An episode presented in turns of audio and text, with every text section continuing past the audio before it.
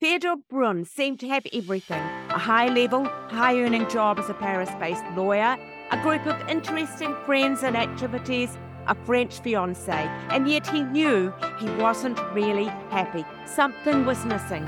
It took him several job changes and a long distance cycle ride across Europe before he discovered his calling. And a decade of hard work later, he's got a four book series of Dark Age historicals, The Wanderer Chronicles, and he's found where he belongs. Welcome to the Joys of Binge Reading, the show for anyone who ever got to the end of a great book and wanted to read the next instalment.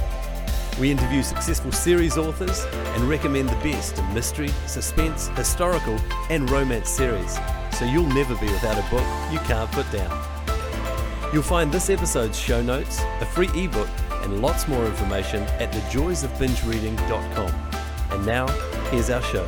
Hi there, I'm your host, Jenny Wheeler, and on Binge Reading today, Theodore talks about the books that critics describe as thrilling, epic adventure at its very best, and about finding his place as an author and that remarkable ride that opened up his life to new energy and joy. Our giveaway this week, I've teamed up with 50 other fantastic authors to give away a huge collection of women's fiction and book club books in a Book Sweep lucky draw.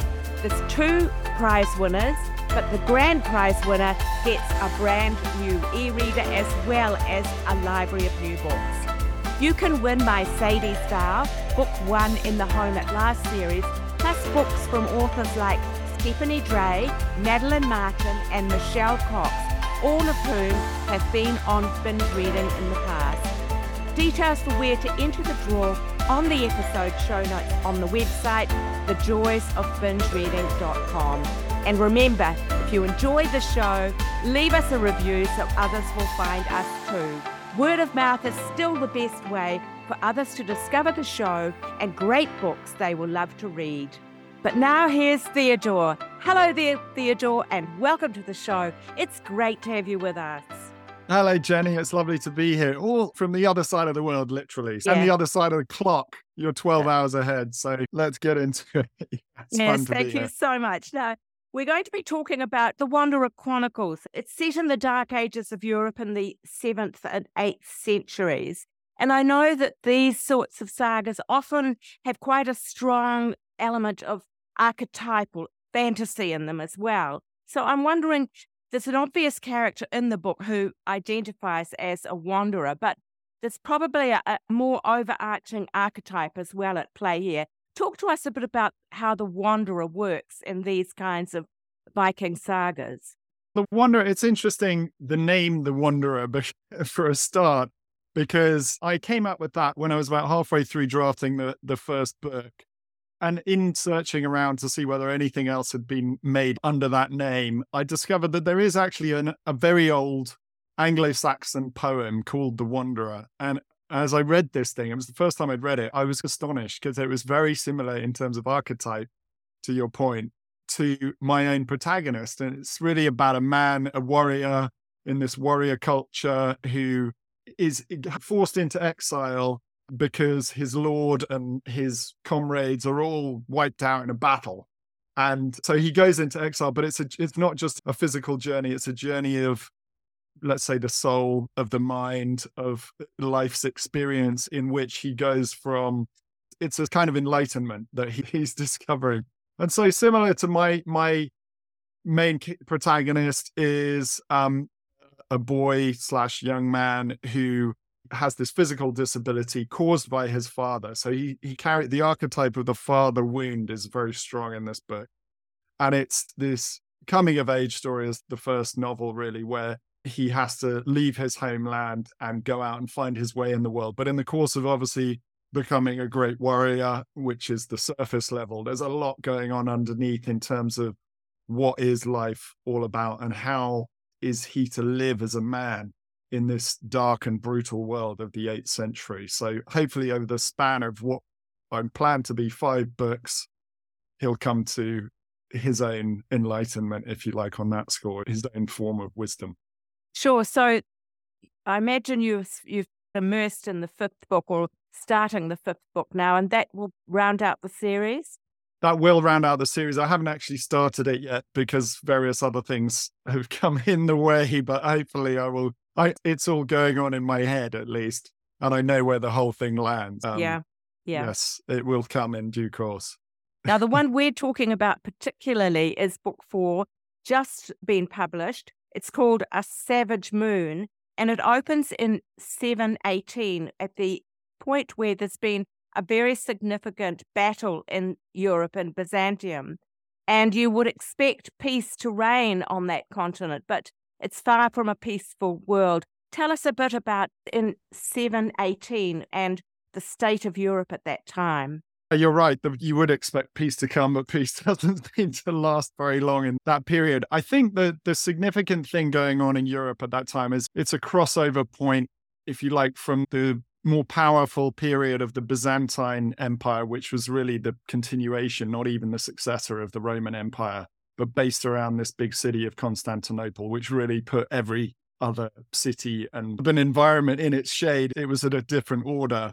But what was happening was that Islam was on the ascendant. You had probably less than 100 years before Muhammad burst onto the scene, just after the Byzantines had settled the Persians, their great rival, once and for all. And they had about 10 years of breathing space. And then suddenly they've got this new enemy appears on the horizon, sweeping all before it. And I think the it took them about a hundred years to really push the Byzantines back and back th- out of their provinces around what's now Palestine and what's now Turkey, till they were really banging on the walls of Constantinople, or I call it Byzantium in my books.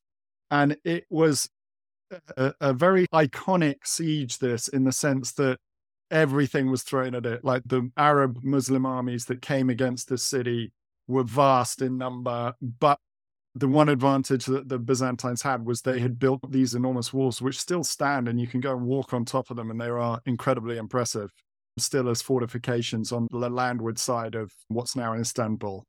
And they just couldn't get through them. And so while the, the moment of crisis passed when various things went wrong for the Arab armies encamped around the city, and also the Byzantines had this secret weapon, which was a flamethrower, medieval flamethrower, which they used at sea. So they were invincible at sea as well.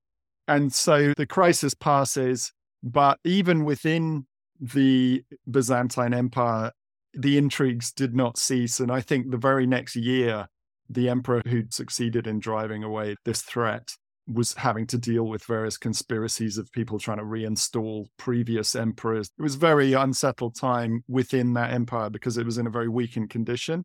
And the wars didn't end with the Muslim armies. They were still various campaigns running in what's now Turkey, and they remained the enemy for hundreds of years. So that was what was going on in the eastern eastern Mediterranean, as it were. And then around Rome was still part of the empire, but the bonds that were tying Rome to that empire were loosening as well. So there was a sea change in this period of history where Rome and the, what would be the papal states would start looking to the Frankish kingdom in France and look west for their protection because the east was so beleaguered by this new mm. threat of, of the Muslims. The Savage Moon focuses on Erlan, who is the shining wanderer, the wanderer referred to as a boy in the first book, and the Swedish queen, Lilla.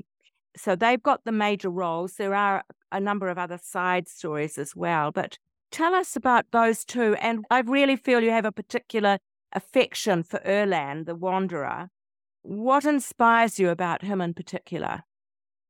I think the fact that he is encumbered with this disability, his backstory was that his father was trying to teach him as a five year old that you can't really trust anyone in the world. And so he invites him to jump off this big rock on the beach and he says he'll catch him.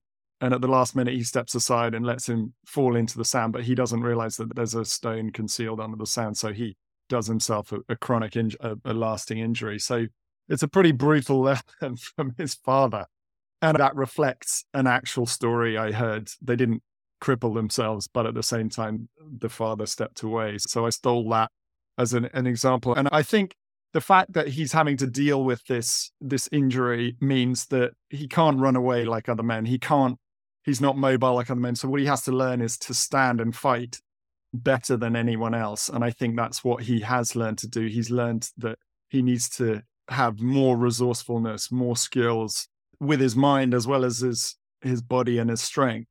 But they, there are various wounds in his past that I think he's trying to process whilst going through these adventures and these experiences. And there's one other layer that I think is important as far as his character, and that comes from his mother, actually, who passes away when he's rather young.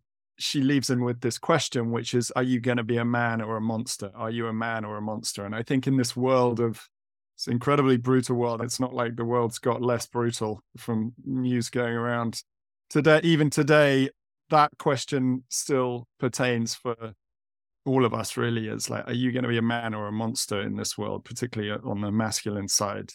And so, I think that's, of course, there's the excitement, the the thrills and spills of swords and splatter, as uh, a friend describes this kind of book. But there's also this underlying question what kind of a man is Erlan becoming? And I think that's relevant when you say, I feel like it's connected to me as an author. Still, it's taken me, I don't know, seven, eight years to get to this point in terms of legal career. So that's quite a development. I'm 46 now, over the, my late 30s and early 40s. Still a question for me what kind of a man am I becoming? And maybe some of the outworking of that comes out on the page so that's Erlan. I don't know. Do you want me to tell you what I think about Lilla as well?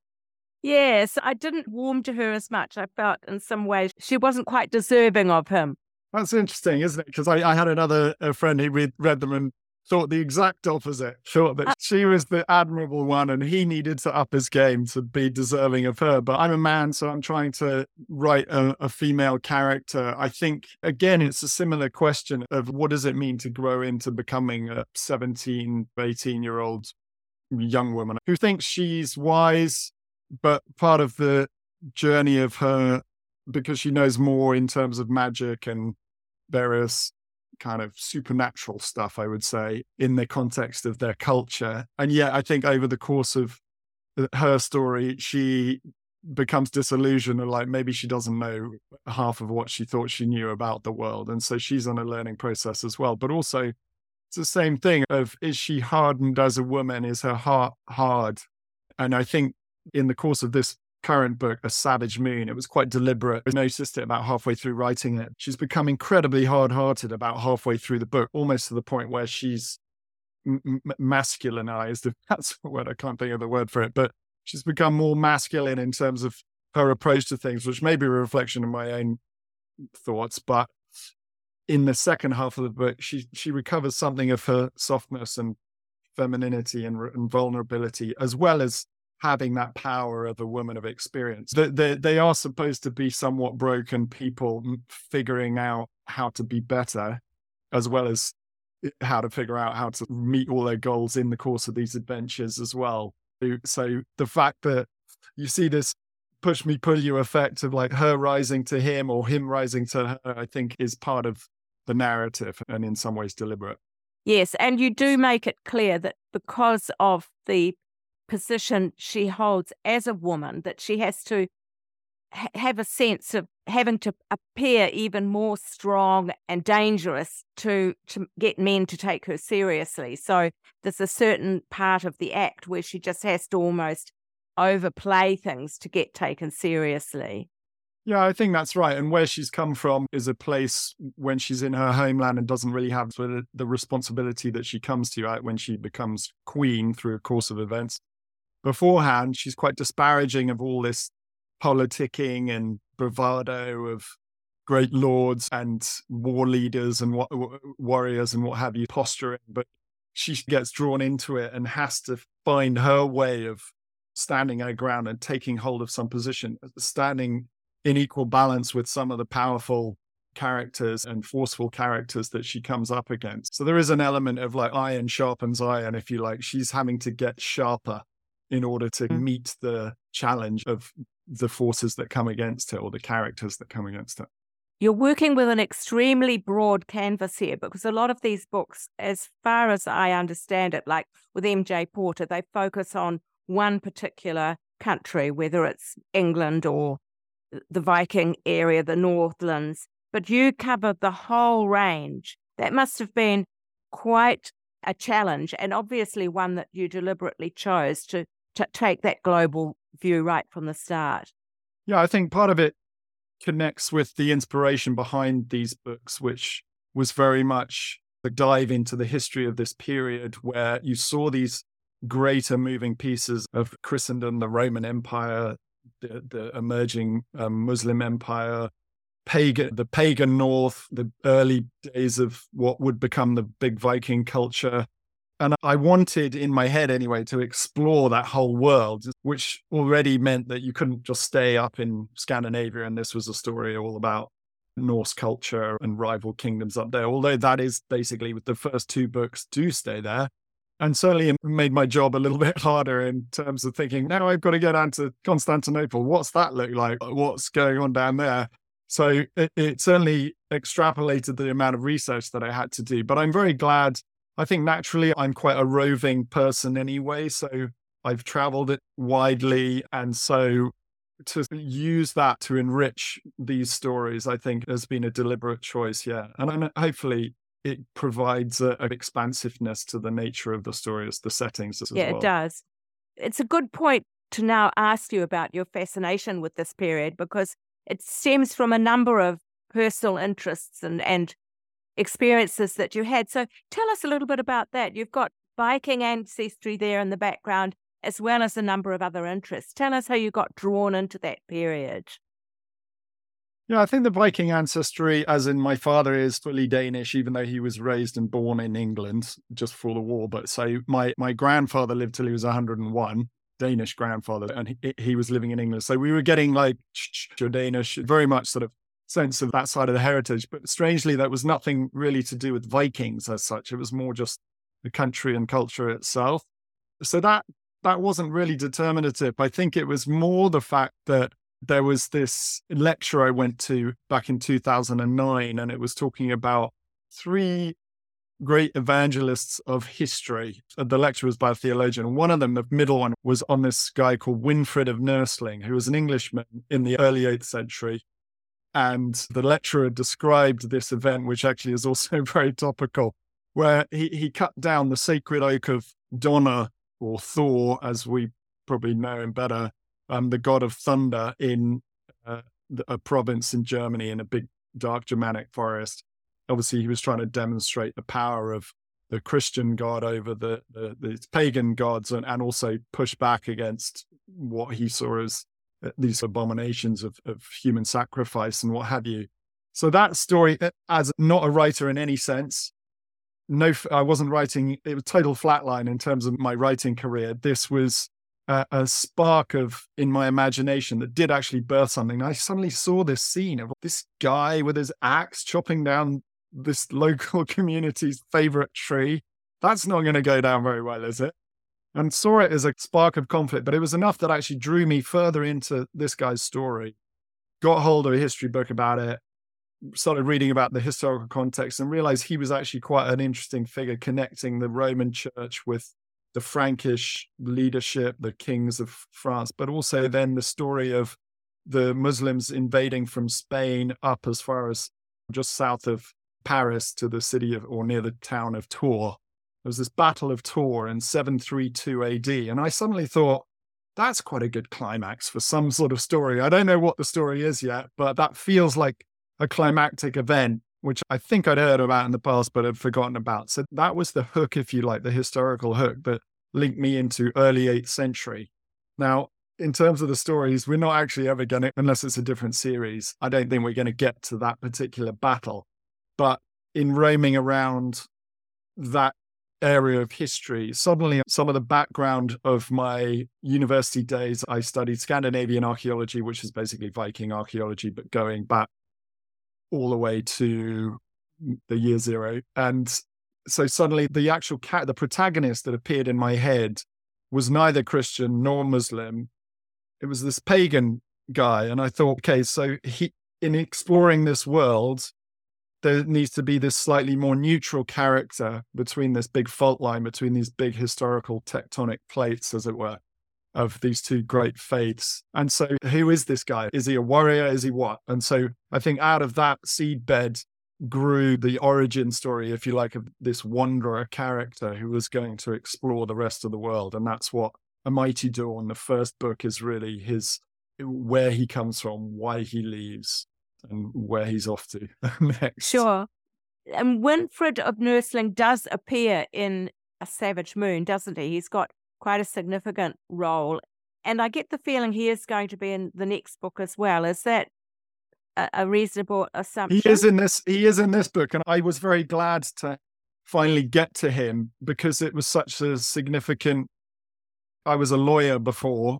It was only thanks to this story that I now I can basically attribute absolutely everything that I have in life to that moment of hearing his story. So I feel like I owe the guy, or at least that story, a lot. It was a pivot point in my life, and and so to finally again, it was that blinding vision, if you like, of this dark forest. And maybe it didn't happen exactly as I imagined it, but I think part of the purpose of this book was to bring this character in, enact this moment, but re- it wasn't historically the same moment because there were a lot of these pagan trees where there were sacrifices and rituals connected with them.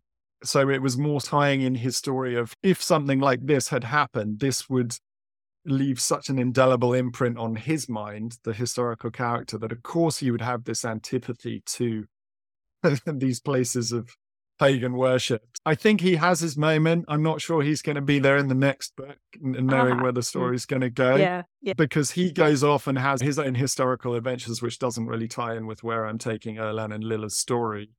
Yeah. But who knows? Maybe in, in spin off series connected with this, you could possibly explore his story. I think he's an interesting character because he, together with this guy, Charles Martel, who was the power behind the throne in the Frankish kingdom, and also Pope Gregory II, he was almost like a diplomat, diplomatic link between those two forces. And now we think of medieval Christendom, um, you always think of church and state and this weird interrelationship between the two. But at that stage, they weren't necessarily that connected. So he was a real forger, I think, of what came to be medieval Europe in the centuries that followed. So I do think he's a significant character in European history.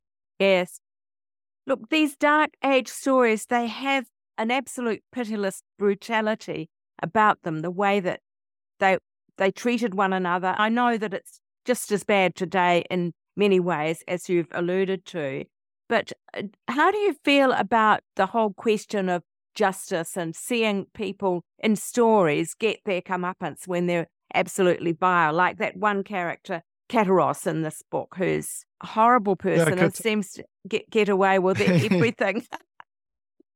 yeah, he's a bit of an anti hero, Kataros, I call him. Oh, and his name, yeah. I'm always playing around with names and meanings behind names. So Kataros, I, I think I slightly made it up. It sounds Greek, but the root word behind it is to do with being cursed. And it's the same word. His name changes at a certain point in this in this story to Skirpa, which also has that same sense of ill-fated, ill fate. And the reason he's there is because there's a big reveal coming in book five about who this guy really is.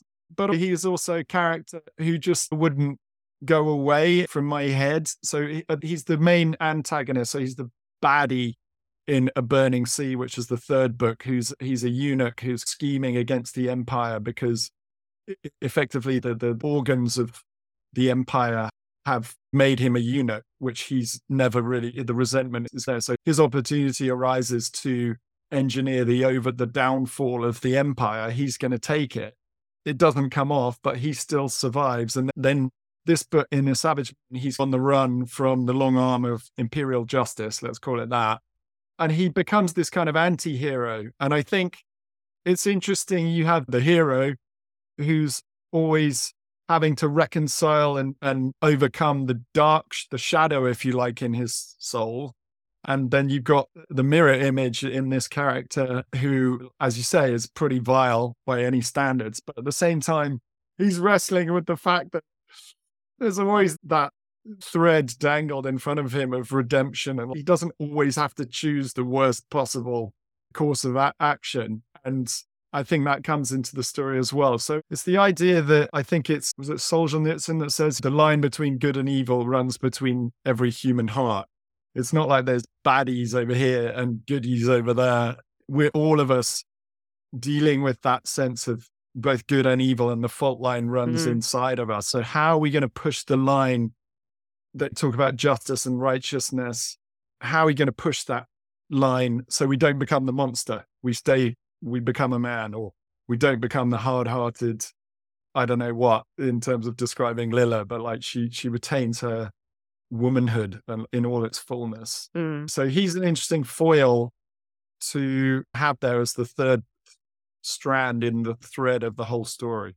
Yes, you alluded to a lot of journeying that you've done yourself. You did a remarkable bicycle journey. You mentioned about being a lawyer. You were a lawyer on an international scale in a number of different places, ending up, I think, in Hong Kong. And then you rode by bicycle from Hong Kong through about 20 countries back home to England.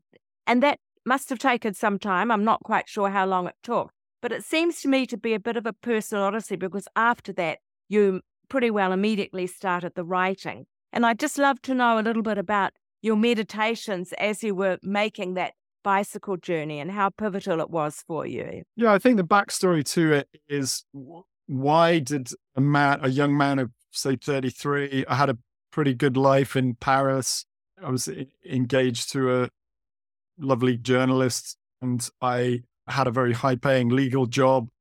Why did I blow all that People looking in on the outside be like, what was wrong with that? But I kind of systematically dismantled it. And I think I can understand now the motivation behind that was connected with the fact that good as that life felt or looked, it, it felt like someone else's life. And and I think part of the journey of breaking up that kind of status quo and then embarking on a, I suppose, another journey of discovery, if you like. Where was I supposed to end up in life? And this was from a place where I had no sense of creativity, no sense of imagination, no sense of ever writing fiction, even though I respected authors and literature a lot and I read quite a lot, but I never uh, connected that with me. And so it built to a bit of a crisis point when I I had some good jobs in the law and then I tried to leave it and then went back into a very mediocre, I thought, job in, in Hong Kong. And so I was very disgruntled, dissatisfied, and on my downers. The, idea of the books had started to grow, but then also this daydream of just setting out and walking off into mainland China started to become a, a real a reality to me. And I think someone challenged me. And when I, I confessed this kind of daydream, and with three words, they said, uh, What's stopping you? And for the first time in a long time, I felt this little kernel of joy. So it was that signal of the joy, if you like, in connecting with that idea. And then I started to make it a reality and, and started to plan it. And then eventually I set out on this journey. Of course, there were obstructions and barriers to like why you wouldn't do this journey, but I did it. And we're talking about books where characters go from pole to pole, from good to bad, or bad to good, or rich to poor, or the other way around for me, this was literally from death to life. I don't want to sound too melodramatic about it, but I did feel this sense of, of inertia and decay when I was stuck there in Hong Kong. And over the course of this journey, by the time I ended up back in England, someone asked me the question, like, how would you sum up that journey in one word? And I just blurted out alive.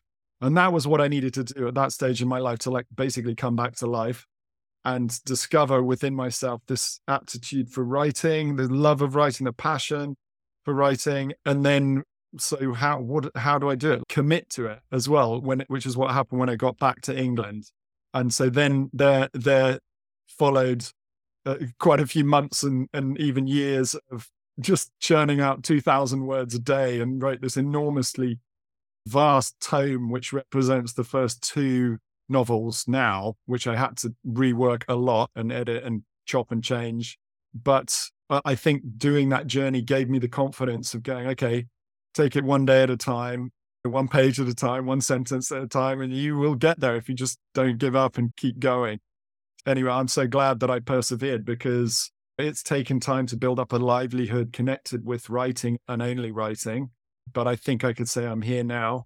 And all the rich things that have come out of my life, meeting the right woman who I could actually stick with, having my children, being a father, but at the same time, satisfying that wandering, roaming nerve inside me.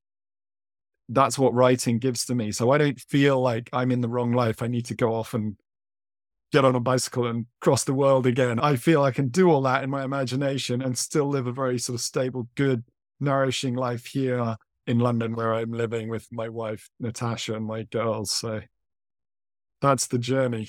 That's an amazing story. And actually, that's a book in itself, which I'd love to read. It's really a, a, personal journey, a memoir, isn't it? Is what it is. I must write it one day for my just for my girls' sake, if no one else, just so yeah. they know. Because they just think I'm obsessed with books and I sit in my study and write. They know that side of me, really.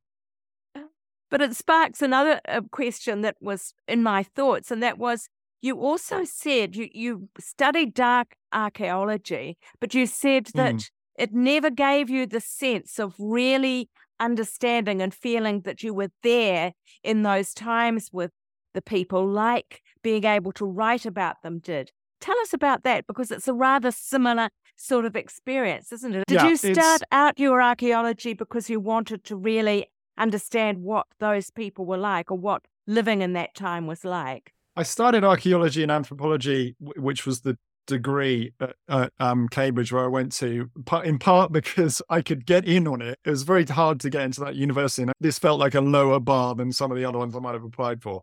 But then in the course of that, it was a three year degree, and after the second year, you have to then specialize. And I was, to give you some idea, all my equivalent of high school stuff was all very sciency. And then this was a bridge towards something a bit more historical, archaeology, and then within that degree continually choosing the options where there was more history involved. And, and then weirdly, just to jump forward, like then my career went into the law, which was all more words, and now it's a writer. So I was always on this journey away from very sciencey mathematical things into the more imaginary part of my brain, as it were. And the degree part was archaeology. It was all like material culture, just a pot sitting there or a, a blade that's all rusted to nothing sitting there or a schematic of some foundations of a building that once stood there. And and I just found it I I, I could see these things on the page, but I felt like there was a big gap between what I wanted to feel in terms of examining the past and what I was experiencing. And if to give you an analogy, it's as different as if you go to the Colosseum and you walk around the Colosseum, you go, oh, okay, you're trying to imagine it. And then you go off and you watch Gladiator in an IMAX. It's that difference. and I think that's the experience I've had now discovering, um, activating my imagination, as it were, and then discovering this idea of writing fiction and living out these scenes and hopefully sharing that with readers as well. You get to experience everything in your head. So there is an element of time travel magic to being an author, a historical novelist, which obviously as a reader, I enjoy that as well when someone does it well. So that's the point of connection. It is the mystery, if you like, of our minds that can really help us be there and live these different lives, experience these different things, and yet get on with the life that we're actually in. And I love that about historical fiction. I love it when I read it. I love it when I write it as well. That's great because we are starting to come to the end of our time together. And I always like to ask people about what they're reading at the moment. We have a lot of passionate readers who listen to this show, and they're often looking for their next great read, the next series that they want to get into. What do you like to read, and is there anything that you'd recommend to people at the moment? It's not what I'm reading right now, but I would definitely recommend if they love a series and a binge read, as it were, since we're on the joy of binge reading. Joe Abercrombie, who is not a historical novelist, but he might as well be. He's a fantasy novelist, and he's there's his first trilogy was The Blade itself, but he's done his most recent one. I think you have to read those in order to give the context for the ones I'm going to recommend, which is this trilogy called The Age of Madness. And it's almost like the Industrial Revolution leads into the French Revolution, but in fantasy land. And the reason I recommend it is because I think he's got a fantastic, he, he's probably the best voice in terms of fiction that I've been reading recently. That's what I would recommend. The Age of Madness by Joe Abercrombie, which is three novels and they follow on from one another and end rather nicely in a, in a great climax. So it's good stuff. So that's fantasy. Do you read a lot of fantasy? I don't, no, not much. But I think because I, I was recommended him, I just think he's a fantastic writer in terms of voice. And there are a few people mm. who I think ma- match him. Having said that, I am a judge for what's called the Historical Writers Association Gold Crown Award, which is coming to its conclusion. It funnels down into the last 12 or 10 books, and they are, I, am really struggling to, to choose between them. So just to throw a couple that are on my desk, there's one called Hungry Ghosts by Kevin Jared Hosein. There's another one called River Spirit by Layla. The Great Reclamation by Rachel Heng. I'm having to try and decide which I like more out of these, and they all just, it's high quality historical fiction, great writing, and great stories. Oh, that's wonderful. That's wonderful.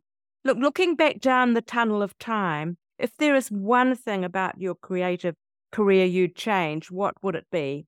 In a very mercenary sense, I would accept the preemptive offer that my my publisher offered to me, and then we went away and tried to see whether anyone else was interested. And when no one else was, then we came back, and the offer was quite a lot smaller. So it would have made my life a little bit easier if had I accepted that preemptive offer. So that would be one change. Creatively, there's a character in the second book, a sacred storm, who was my favorite character. I think he was everyone's favorite character. And maybe I would have found a different fate for him had I realized that the importance of having a the light relief as well as this main protagonist kind of big epic emotional journey. You need some right light relief for that and that's what this other character was so good both for my own sanity writing these things but also i think for the readers. In future series i think i'll definitely hold that thought in mind when it comes to deciding what happens to my characters there's that phrase, you have to kill your babies. You think that was one baby you shouldn't have killed. It was, in my head, one of the most powerful moments of the whole, all the four books. I don't regret that. And we couldn't have had that if I'd made a different choice. But I, I think I'm happy. I'm happy. It is let the chips lie where they are. And I'll just take that lesson away for the future. Yes, that's great. What's next for Theodore as an author? For example, what have you got on your desk for the next 12 months? Very next project is an interesting one because I also, as well as writing under my own name, I do ghostwriting as well. But it's the first time I've got a, a project as a ghostwriter coming up, which is to do with fiction. So I'll be writing a kids' fantasy novel, which is going to be shorter, different world, set in the real world, but with strange magical powers going on, a little bit Harry Potter to see, and also that in conjunction with the the author as such who has ideas but is not going to be writing the book.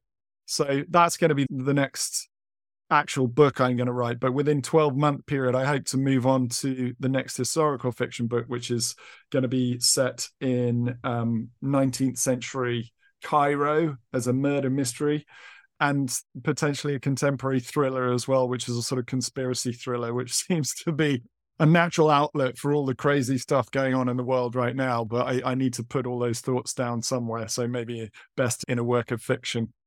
Oh, wow. So you're going to move right away from dark ages. Currently, that's the plan, but not forever. It really depends contractually what happens with this fifth book, whether I can find a way of writing it that's actually going to either buy myself the time through getting income from other sources, or else sales for the fourth book go very nicely and then the the publisher will be interested in continuing on the series. Because i think it's hard to keep a series going and probably as uh, again to your earlier point another change i might have made is writing slightly shorter books so that the turnover was a bit quicker and then you keep the readers hot as it were on the boil. That said i've got to finish the story by hook or by crook somewhere somehow because I can see the cycle of the story comes into land in a specific way and I can see that so I need to do that. I'm just interested uh, the children's novel that you're going to be writing is it relevant to the ages of your daughters is it something where you're going to be able to perhaps read bits to them and they're going to be able to give you their feedback the older one, probably, yes. In at least by the time I've finished it, I think she'll be older. She's just turned seven, so she's still a little bit young because I think it's more for 11, 12 year olds. But hey, I'll give it a go and see what she says. Fantastic. That's lovely. Do you enjoy interacting with your readers and where can they find you online? I do. My readers can find me. I'm on Twitter at Theodore Brun. I'm on Instagram at Theo Brun, which is probably my most active platform. I have an author's page on Facebook as well, which I don't use quite so much. Or you can sign up to my um, mailing list on my website, which is www.theodorebrun.com, as, it, as you might have guessed. Look, that's great, Theodore. And I'm so glad to hear that you are making a success of this full time writing career. That in itself is a super achievement. Is keeping head above water. I think that is possibly the most that you can hope for is like, where's the next contract coming from? And where can you deploy your imagination next? And I think that's all I really ask of it at the moment. So yeah. that's keeping me happy and, and busy. Thank you so much for your time. It's been great talking. Wonderful. Thank you so much, Jenny. It's a privilege to be on here. Next week on Binge Reading, USA Today best-selling author of Regency historical fiction, Andrea Penrose. She's published internationally in 10 languages. She's a three-time Rita Award finalist and winner of numerous awards, including the Daphne du Maurier Mysteries Award. Critics say of Andrea Penrose, she mixes well thought out mysteries, early forensic science, great details of the era, and a slow burning attraction to make a compulsive read. That's it for today. Remember, if you enjoy the show, leave us a review so others will find us too. Word of mouth is still the best way for others to discover the show and great books they will love to read. See you next time and happy reading!